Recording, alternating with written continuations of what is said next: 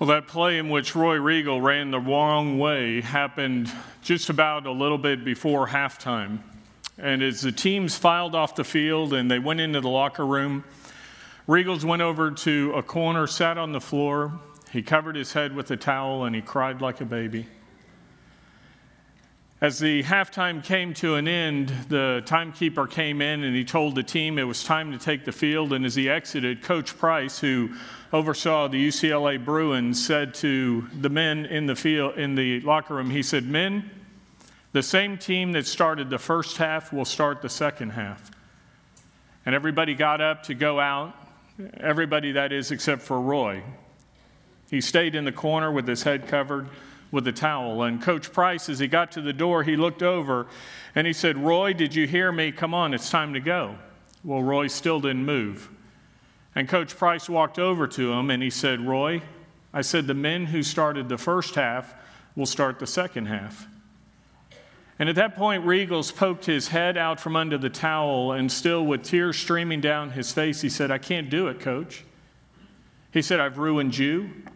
I've ruined the University of California. I've ruined myself. He said, Coach, I can't go on that field to save my life.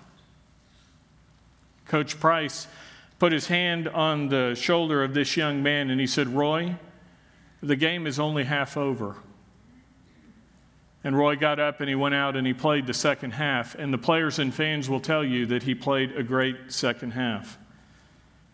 Now, while there are probably none of us here today that have run, run, the wrong way on a football field, I'm sure that many of us would say we've had plenty of times we've run the wrong way in life. and as we think about that, in those times when we failed, it can leave us feeling that God could never bless us, that God could never use us again, that God wants nothing to do with us. But I want you to turn with me in your Bible to Jonah chapter 3, because in Jonah chapter 3, what we'll see is that we serve a God of the second chance. And friends, we serve a God not just of the second chance, but the third chance and the fourth and the 400th if we need it. In Jonah chapter 3 and verses 1 through 2, we're told now the word of the Lord came to Jonah the second time, saying, Arise, go to Nineveh, the great city, and proclaim to it now, in case you haven't been with us as we've gone on our journey through the book of Jonah, let me just give you a brief overview. You'll recall that originally in Jonah chapter 1, God called Jonah, who was a prophet of his, who had been used many times before, to go to the nation of Nineveh. This was the pagan people of Assyria. And he said, I want you to go to Nineveh to tell them that I need them to turn from their wicked ways, to stop the evil they're doing, and to turn to me. Now, as we saw, Jonah Instead of going 500 miles to the northeast where Nineveh was located from the area of Israel, he instead went down to Joppa. Joppa was a seaport, and he went down to Joppa. He went down to the dock. He got on a boat that was going down to Tarshish. Now, as we saw, Tarshish was 2,500 miles in the wrong way. It was the western edge of the civilized world. It was as far as Jonah could possibly run the wrong way from where God wanted him to go. Now, as Jonah was on his journey of disobedience across the Mediterranean Sea, you'll recall that God sent a storm to stop the ship. And as Jonah continued to be rebellious and refused to go to where God wanted, God increased the severity of the storm to the point that Jonah was eventually thrown overboard by the sailors because he said, That's what you need to do to save the ship and yourselves. And as Jonah was sinking down in the sea, you'll remember that a great fish came and swallowed Jonah. And it was there in the, the belly of this big fish that Jonah finally said to God, I will do what you want. I will go to Nineveh. Now, God had the fish return to, to dry land where he threw Jonah up. Now, this, we're not told exactly where, but somewhere along the coast Jonah was tossed up on the shore. And as Jonah is sitting there on the seashore, he's given uh, the original commission again here to go. And this is what we just saw. It said, The word of the Lord came to Jonah a second time. Now, as God restates this earlier commission, I want you to notice what is not here. Notice that God doesn't give a long lecture on why it would have been better to listen the first time. Do you see that in your text? No. Nor does God give a, a series of hoops for, for Jonah to jump through to get back into God's good graces. But instead, what God does is He gives grace. And He says, Jonah, I'm going to hit the reset button. You've repented, and we're starting over fresh. And I think this is something we can all learn. When we deal with others who have made mistakes, I think many of us, myself included, need to learn to show that great grace of God to others, right? The grace we've received, where God is willing to hit the reset button, where God is willing to restore us. Do we do that with others? You know, I think the ones that we need to learn most of all to show this great grace to sometimes are ourselves. Because we can be our own worst enemies, our own worst critics where we're the hardest on ourselves and, and we're unwilling to believe that God would give us a second chance. Whether we're dealing with others or dealing with ourselves, those who might say, You don't deserve a second chance, I want you to remember that God is ready to give you a second chance, and a third, and a fourth, and a four hundredth, or beyond if you need it. Now, while God is willing to do that, what the Bible tells us is we're not to, to take advantage of God's great grace. We're not to uh, tell God that we're going to take advantage of that. Romans 6 1 through 2 tells us, What shall we say then? Are we to continue in sin that grace may increase? Paul says, May it never be. How shall we who died to sin still live in it? We are to walk with God, but in those times where we fail, it doesn't have to be fatal or final because we serve a God of the second chance. As you look at Jonah chapter 4 and verse 2, Jonah tells us this about God.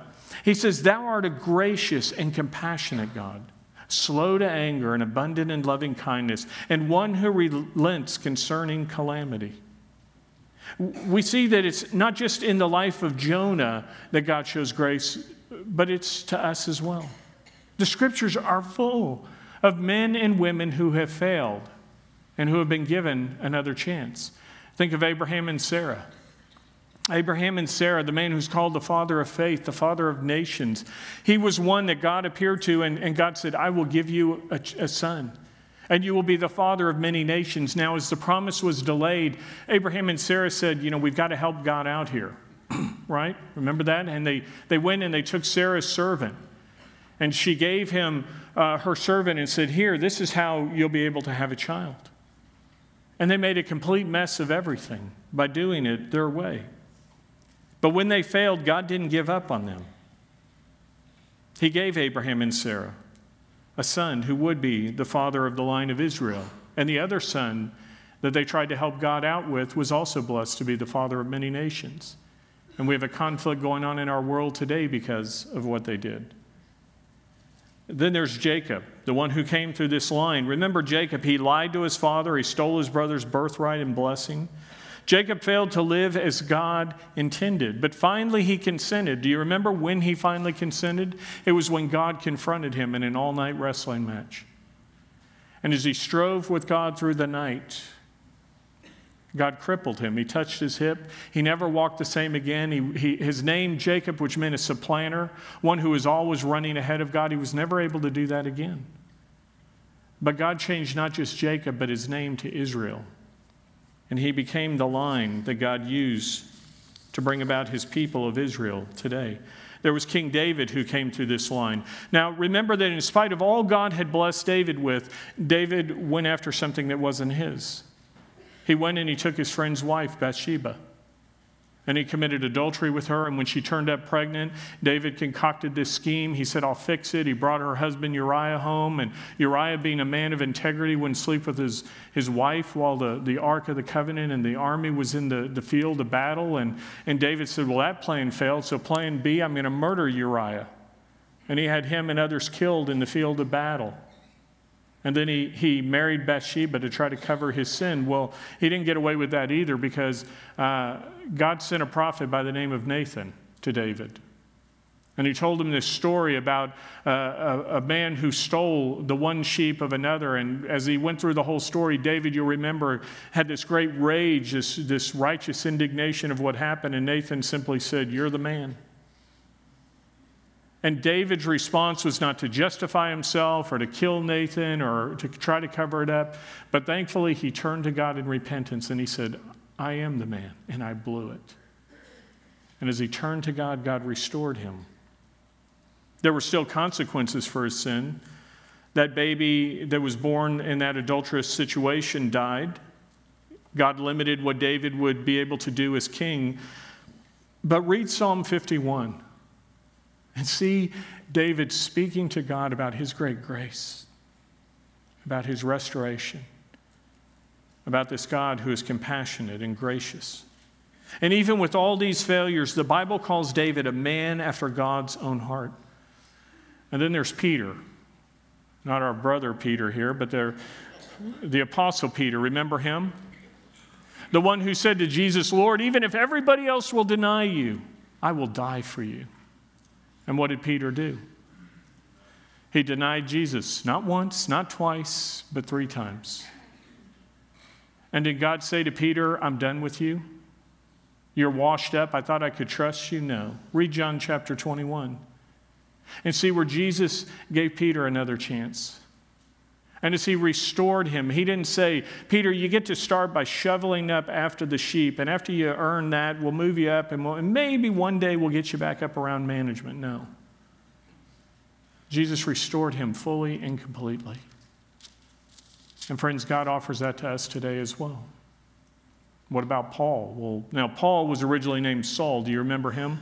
The Jewish leader who went around and, and was trying to wipe out the early church. He was having Christians arrested, persecuting them, having them killed. And then Jesus confronted Paul on the road to Damascus. And as he met the resurrected Christ and he, he found that Jesus was indeed the Lord, Saul turned his life to, Paul, to, to Jesus, and Jesus changed him and changed his name just as he did with Jacob. And he said, You will now be Paul. And Paul became one of the greatest missionaries the world has ever known, and God used him to write many of the New Testament books that we have. You know, we could spend the rest of our time going through the names of men and women who started out as failures, but then had their future changed when they came to Jesus Christ. And God can do the same thing with us today if we will stop running from Him and if we will just turn to Him in repentance. As we look at Jonah, he was one who turned around and he went back to God, and God used him to go and tell the others to turn around too. Look at verse 3. It says, So Jonah arose and went to Nineveh according to the word of the Lord. Now, you'll recall that Jonah was thrown up somewhere along the shore. I showed you that slide. Now, Nineveh, remember, is about 500 miles to the northeast inland. It would take the average person uh, traveling in that day, they could go about 15 to 20 miles. So to go that distance, Jonah is on a month long journey. Do you think he had time to think about this? As he's walking along, as he's traveling down this, this dusty road, as the sun is beating down on him, as he's, as he's enduring this long, arduous journey to go to Nineveh, what do you think was going through his mind? Oh, it's hot, it's dusty. Why am I doing this? Why am I here? You know, I think maybe what Jonah was thinking is, oh, I love the warmth of the sun. do, do you remember where he had been just a little while before? Inside the cold, clammy, claustrophobic stomach of the whale that some people say are the great fish, as we've seen it was described in the scriptures. He was there where he could barely breathe. So, as he's breathing this hot air burning his nose and throat, he's thinking, oh, it's better than those digestive juices that were washing over me and were burning my skin and, and, and, and everything. You know, as Jonah is on this journey, as you think about that long way he had to go to Nineveh, those hundreds of miles, it's, it's still better than the thousands of miles he was going in disobedience. And the circumstances, as hard as they were, were better than what he had when he was being disobedient to God. Friends, as you think of your own life, is that the same with you as well? As you think about what it's like to be on the wrong road, as you think about the journey and the differences between Jonah doing what God wanted and what Jonah wanted to do when he was running, which would you rather be on? Now, I know some of you may be sitting here today saying, well, you know, Roger, I, I kind of like the road that I'm on right now because the road that I'm on right now is actually pretty fun. It's not like being in the belly of this big fish like Jonah was in. You know, the road I'm on right now, it's fun. The sin I'm in, it's, it's exciting. It's, it's, it's things that I like doing, and I'm, I'm having a pretty good time. Maybe you are. But men and women, I want to remind you of what we saw in a previous message as Jonah ran down to get on that ship. We saw there that Satan will always have a ship waiting for us to take us away from where God wants us, right? And we talked about how sometimes that cruise brochure that we look at that's advertising how fun our sin is going to be, it forgets to list in the fine print all the things that really come with our sin, doesn't it? And we saw how our sin will take us farther than we wanted to go, and it will keep us longer than we wanted to stay, and it will cost us more than we ever wanted to pay. And as you look at your life today, you may say, you know, the road I'm on is fun. But what the Bible tells us is the road that the world offers, it says it is a broad superhighway. And it says that that road ultimately leads where? To destruction. There is a dead end in that road that you're running on today. And while it may look fun and feel good at the moment, men and women, I want to warn you that there is a dead end coming and it ends in destruction. And if you're on that road today, it's not too late to turn around because God is a God who allows U turns. God is a God who says, if you are running in the wrong way today, turn back to me. I am a God of the second chance. I am a God who will hit the reset button. I'm a God who will forgive you and I will restore you. But you have to stop. You have to turn around and you have to come to me. That's what the Bible calls repentance where we understand we're going the wrong way and we have uh, uh, in our mind we, we say i need to stop. And then we have a change of will and life action to go with the change of mind. That's repentance. And if you're on the wrong road today god offers you the opportunity to make a u-turn. As jonah was going the wrong way he made a u-turn. And now he's on the right road and he's going to Nineveh where God wanted him. And in verse 3, it says, Now Nineveh was an exceedingly great city, a three days walk. Now, it's not a three day walk to get there, it's a three day walk to go around the city. Nineveh was indeed a great city. Politically, militarily, it was, it was uh, in size, it was enormous. The city of Nineveh was one of the wonders of the world. And as you went into this city, I mean, the, the wealth and the architecture and the culture and everything, this was the center of the world in that day of power. It was an enormous city. As you look at Jonah 4:11, there it says there were more than 120,000 people who didn't know their right hand from their left hand. What that's talking about are children. It's, it's those who are not yet able to discern. So you add in the adult population, there was probably at least 600,000 people living in Nineveh. This city was enormous. Archaeologists have uncovered the foundations for the city. And as you look at the city, it had these multiple wall structures. There was a, an outer wall that, that was 50 feet wide and 100 feet high. This was a, a, you could drive chariots across the top of this wall. The wall covered a circumference of nearly eight miles, and outside of this was a secondary outer wall. And there were surrounding fields and outlying populations. Some people will attack the veracity, the truth of the book of Jonah and say, well, Nineveh wouldn't have taken three days to walk around. It was only about eight miles, only about eight miles. And that day, that was enormous.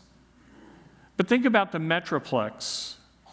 You know, it's, it's not just the city po- proper, but it's the population around there that could be included. And beyond that, if Jonah were having to stop at every street corner and every place where people were and cry out his message of judgment, how many days would it take for him to go through a city like this. But it's all really a moot point because as we look at verses 4 to 5, what we find is Jonah didn't have to go too far on his preaching tour because the word of God hits home. It tells us then Jonah began to go through the city, one day's walk, and he cried out. And he said, Yet 40 days and Nineveh will be overthrown. Then the people of Nineveh believed in God and they called a fast and they put on sackcloth from the greatest to the least of them. President Coolidge one day went to church and his wife didn't go with him. So when he came home, she said, Well, how was church? And President Coolidge said, Well, the sermon was really good. And she said, wonderful. What, what, what was the preacher talking about? What did he say? Well, he was talking about sin. Well, what did the preacher say about sin? President Coolidge simply said he was against it. You know, we're not told much about the message here, except that God was against the sin of the people. And if they didn't turn from it and turn to God, he would overturn the city. Now, when we read he would overturn the city, the Hebrew word that is used here is hapak. And it's, it's a very vivid word because it describes a person who was carrying a dinner plate that suddenly flipped over face down on the floor and all the food smushed out on the floor and got trampled underneath. And what he says is, I will overturn the city. I will cast out the people, I will trample them underfoot. This is the same word that is used in the book of Genesis to describe God's judgment of Sodom and Gomorrah. And as Jonah stands there and as he calls out and says, God is going to destroy this city, just picture Jonah doing it.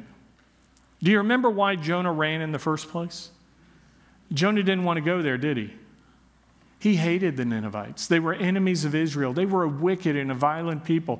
Remember how they skinned people alive? They, they staked their tongues out in the sun. They tortured people. They piled up uh, just skulls and, and they wore them around their neck. These were wicked people. And Jonah said, I want them to die. And he said, God, I don't want to go to Nineveh because the people might actually repent. And if they repent, God, I know you. You're this loving God, compassionate God. You're going to save them. And I don't want that. So imagine Jonah delivering the message. He's standing on the street corner, man. This is a turn or burn, shake or bake, fly or fry kind of sermon, right? His teeth are clenched. He's saying, God's going to destroy you people. What love, what compassion, right? What a contrast to Jesus. Or the prophet Jeremiah who was named the weeping prophet. And as Jeremiah, contemporary of Jonah's, was going around speaking of God's judgment, he was weeping because he said, You're going to be destroyed. And Jesus, as he overlooked Jerusalem, it says he wept for the city because he said, You missed the day of your visitation. Friends, which one are we more like? Are we like Jonah? Are we like Jesus and Jeremiah, where when we think about those who are lost, even our enemies, do we weep for them? Does our heart break with the things that breaks the heart of God? Jonah is a sad contrast to Jesus or Jeremiah. And as he delivers this message, we're told the people respond. Now, don't miss the miracle there. The wicked Ninevites respond. You know what this would be like in our day? It would be like a Jew from Jerusalem who is a Messianic Jew, one who knows the Savior Jesus. And he says, I am going to go into the places where Hamas is, where Al Qaeda is as a Jew, and I'm going to stand there in the midst of them. And I'm going to say, You need to turn from the false God, Allah, and you need to turn to the true God, Yahweh, and receive His Son, Jesus. And then seeing all of these terrorist organizations say, we are going to give up violence and we are going to turn to the true God of Israel. Would we be blown away if something like that happened? That's what's happening here. Here is Jonah the Jew standing on a street corner in the midst of his enemies, calling out and saying, This city will be destroyed. Now, as Jonah is standing there calling out, I want you to remember something we saw in the very first message. As we talked about the background of the book and what was this great fish, and could a man really be swallowed and survive? If you were here, you'll remember that we saw there were two documented cases of men who had been swallowed alive by whales who lived. And do you remember what the medical doctors described about their condition after they came out? How they had lost their hair and their skin was bleached and blotchy. Jonah's been three days in the belly of this big fish. As he's standing there on the street corner, he, he looks like this. He may have even been albino at this point, and people are looking at him and they're going, Man, what is eating you? I mean, you know, as he's, what, what's been eating you? And Jonah says, You want to know what happened to me? I'll tell you what happened to me. I was swallowed by this big fish And I got thrown up on the land and I walked here and I got, would you be angry too? Well, yeah, I am. I'm, I'm a little upset. And you know, as Jonah is saying this, the people of Nineveh would have said, Whoa, wow. Because you know something about Nineveh, the background of this city that I haven't told you yet? Nineveh had another name in history. It was called the House of the Fish. The primary god of the city was Dagon, who was half man and half fish. As you look at archaeological uh, things that they've dug up of how the priest would worship this pagan god Dagon, they would wear these fish costumes.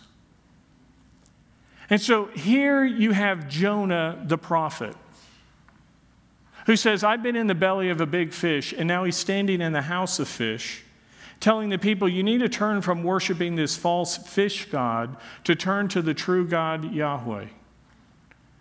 Do you think maybe they would have been ready to listen? Not only did God have this background going on, but in 1 Kings 14 25, we know the time period when Jonah prophesied. Jonah was, was speaking during a time around 793 to 753 BC. And as you look at the history of Nineveh and Assyria at the time, as great and mighty as they were, they were in a military decline. They had just lost a, a major part of territory, Carchemish, to the Urartians, and, and they had other things that had happened. There were two disease plagues that had hit the area during that time. There was also this major solar eclipse that happened on June 15, 763 BC. And if you were those who worship pagan gods and you believe that your, your destiny and things were tied to the heavens and these signs and things, you're going, you know, there, there, there's a lot going on right now. And you would have been primed to say, What is going on, God? Whether you're talking to Dagon, the false God, or as we see here, they turn to the real God because it's capital G, not little g, when they cry out and they fast. And with all this stuff going on, suddenly a prophet shows up who's been in a fish, and he tells people, You need to turn to God. Do you think God had prepared them? What about your own life? Have you ever seen God at work in this way? You know, we talked in a previous message how God will whisper to us at times, but there are also times that God will send storms into our life if He doesn't have our attention.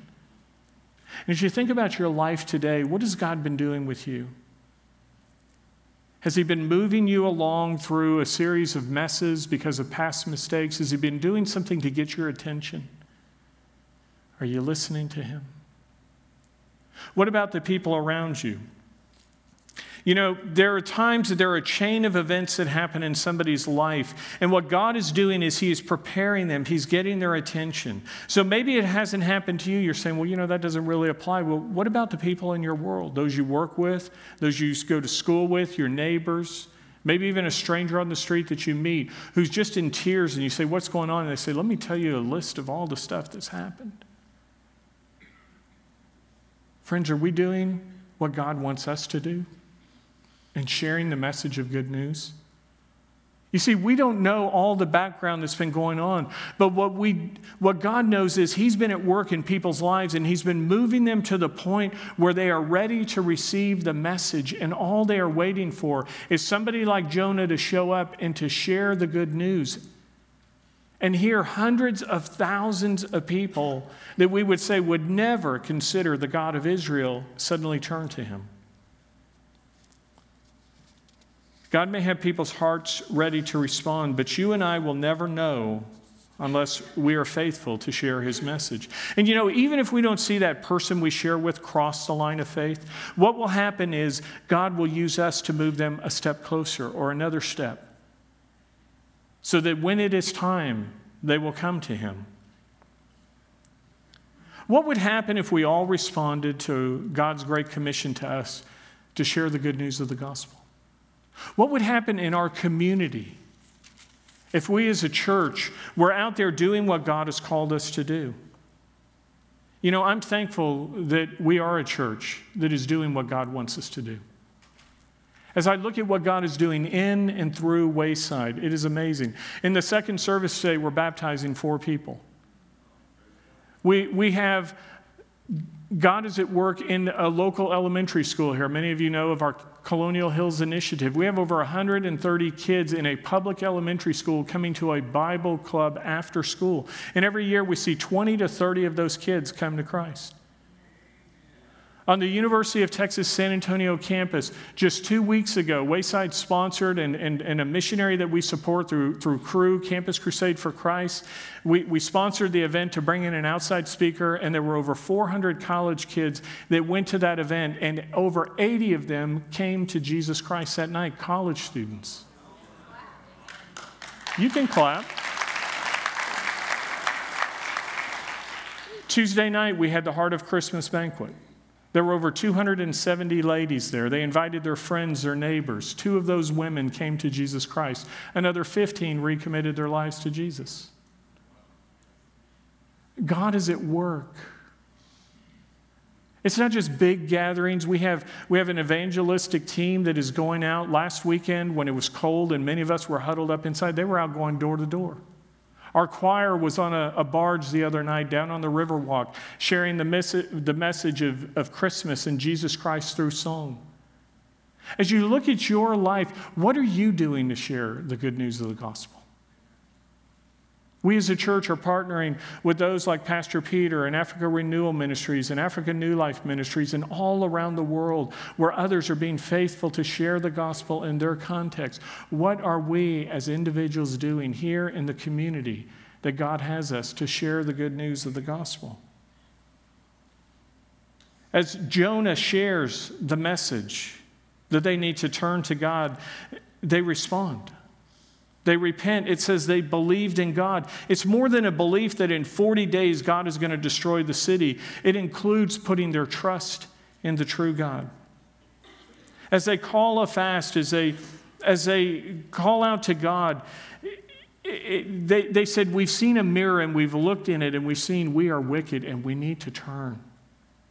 It's just like what we talked about earlier in 2 Samuel 12, where King David was confronted by, by Nathan. And rather than argue or, or try to justify his sin, David repented and he was spared. As the people here see their sin, there's no questioning, there's no arguing, there's no rationalizing. It says they put away everything that occupied their normal daily routine. They fell on their face before God. Is that how we respond?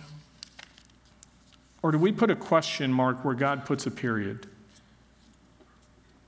You know, in Genesis chapter 18, when God said, I'm going to destroy Sodom and Gomorrah, this wicked city, do you remember the conversation Abraham had with God? He said, God, you know, just forgive me for a moment, but what, what if there are 50 righteous people in the city? Will you spare the city, God? God said, Yeah, Abraham, 50, I'll do it. Oh, you know, God, forgive me, I'm just check in here, but what, what if there are 45? God says 45. Okay, well, get, what, what if there's 30? And then 20? And then 10? I mean, how low will you go, God? What's, what's the minimum? What, where, where, where's that mark? Is that what we do with God? Do, do we want to know, God, how low will you go? What's the minimum we can do? Friends, do you remember we saw how low God would go for us earlier in this series? As we talked about our sin and how we go down, down, down. Remember Jonah? He went down to the coast. He went down to the ship, going down to Tarshish. He went down into the ship. He went overboard, down into the water, and then he went down the hatch in the belly of the big fish. Down, down, down his sin went. And do you remember how far down God went for us? He left heaven to come to earth. And he humbled himself, not just taking on flesh and blood, but he became a servant, girding himself with a towel as he washed the disciples' feet. And then he went even further as he went to the cross, dying the most humiliating death there was, reserved for the worst criminal. And then he went down into a tomb being buried for three days. And Ephesians tells us that while he was there, he went down to the lowest parts of the earth. Friends, as low as we went, God went even lower. Why? To redeem us, to save us, to give us a second chance. As you look at your life today, I don't care how low you've gone, how far you've run from God, if we will turn back to God, He will show His great mercy and grace to us. And for us, it's not about uh, saying to God, how much can we get away with? It's, it's more, it should be about us saying, God, how quickly can I get back to you? How can I turn back to you and do what you want? As the Ninevites turn to God, it's, it's from the top to the bottom of society. Look at verses 6 through 7. It says, When the word reached the king of Nineveh, he arose from his throne. He laid aside his robe from him, covered himself with sackcloth, and sat in ashes. And he issued a proclamation, and he said, In Nineveh, by the decree of the king and the nobles, do not let man, beast, herd, flock taste a thing. Do not let them eat or drink even water. Normally, when you fasted, you put away food and you put away wine. And what you, what you did is the purpose of fasting was, was not to just deprive yourself and say, Look, God, how, how miserable I am. The purpose of fasting was to take the time we would normally take to shop and buy food, to prepare the meal, to eat the meal, to clean up after it. And what we're doing is we're saying, God, we're going to set everything aside. All the stuff that is usually occupying our world, we're going to put it aside. Why? So we can focus all of our full attention on you alone in prayer and reading your word and confessing our sin. And the reason the king says, uh, you know, don't even let the animals eat you know, at one level, it's because those of you who have animals, you know how much time they take to take care of. And what God says is, what the king says is, we're going to take that time and give it to God. And an added benefit would be, you know, have you ever heard an animal when it doesn't get fed? Think of all the animals. If you've got 600,000 people, you've got millions of, of animals in this city.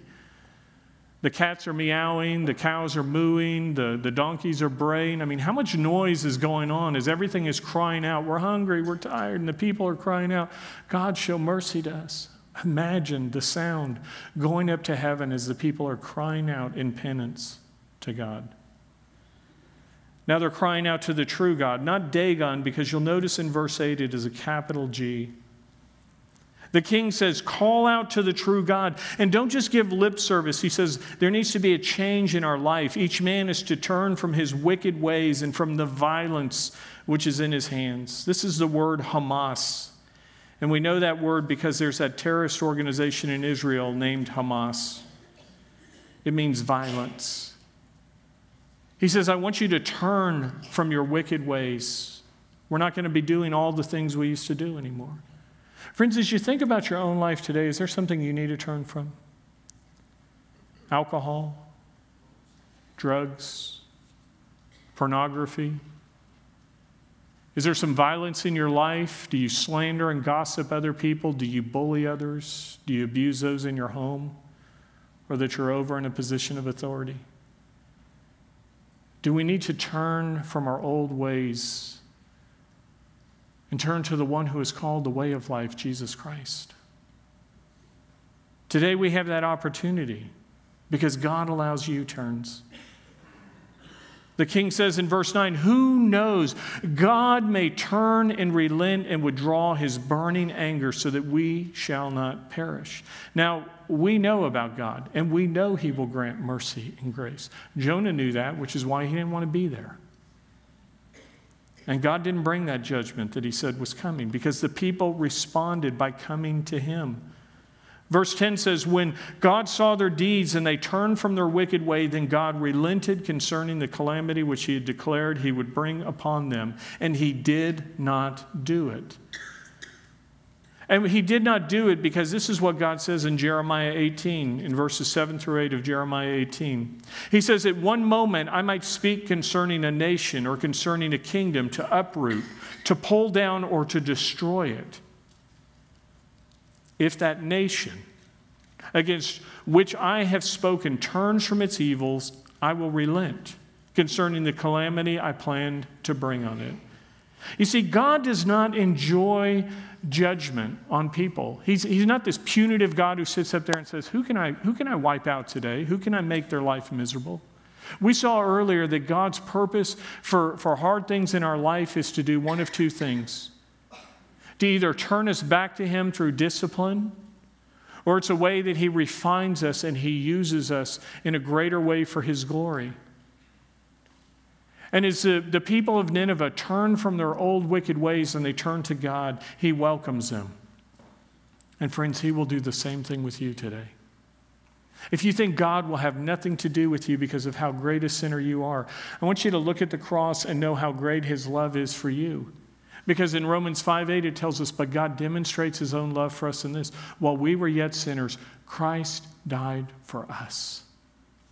He died for you when you were at your worst as a sinner in rebellion and running from God, and He allows U turns. If you will stop and you will turn from your sin and you will turn to Jesus today. Our God is a God of the second chance. And if you've never given God a chance by coming to Him, I invite you to do so today. To turn to Jesus and to say, God, I've been far from you. I've been in my sin. I've been running. But today, God, I'm repenting. I'm turning from my sin and I'm turning to you today. And friends, if we've taken a thousand steps away from God, God will have taken 999 of them to come after us, and He's waiting for us to take the one step to turn around and come to Him today. If you've not done that, I invite you to do so today. And for the rest of us who already know Jesus, who have called on him, who have come to know him.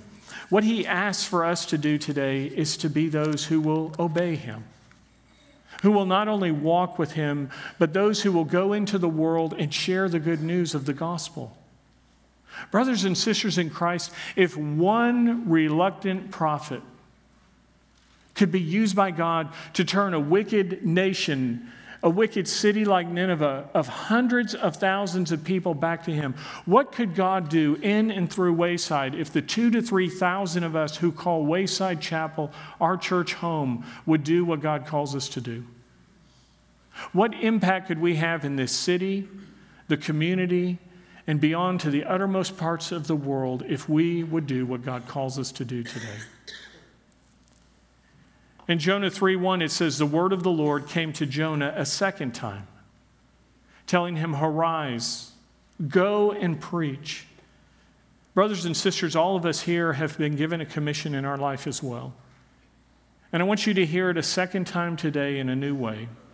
In Matthew 28 19 through 20, we are told, Go therefore and make disciples of all the nations, baptizing them in the name of the Father and of the Son and of the Holy Spirit teaching them to observe all that I commanded you. And lo, I am with you always, even to the end of the age. What will you do with these words today?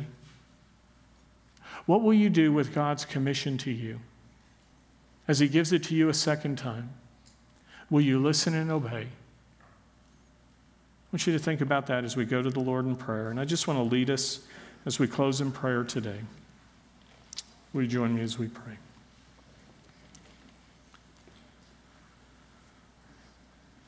Lord God, we thank you for your great love for us. Love that was demonstrated in that you, Jesus, went to the cross to take my place and the place of everyone who is here today, to die for our sins. And today, God, you tell us if we will turn from our sin and to you, Jesus, accepting you as our Savior, that we will be made a part of the family, that we will be welcomed home. And I pray, Lord Jesus, that if there's anyone here today who has not yet received you as their Savior, that today would be the day where they make a U turn and they turn to you and receive the great gift of new life. And Lord God, for those of us who already know you, we're sorry for the mistakes we've made. We thank you that in those times that we run from you and we sin, that you don't give up on us. You give us a second chance and a third and a fourth and a four hundredth if we need it. Lord God, we thank you for that great grace.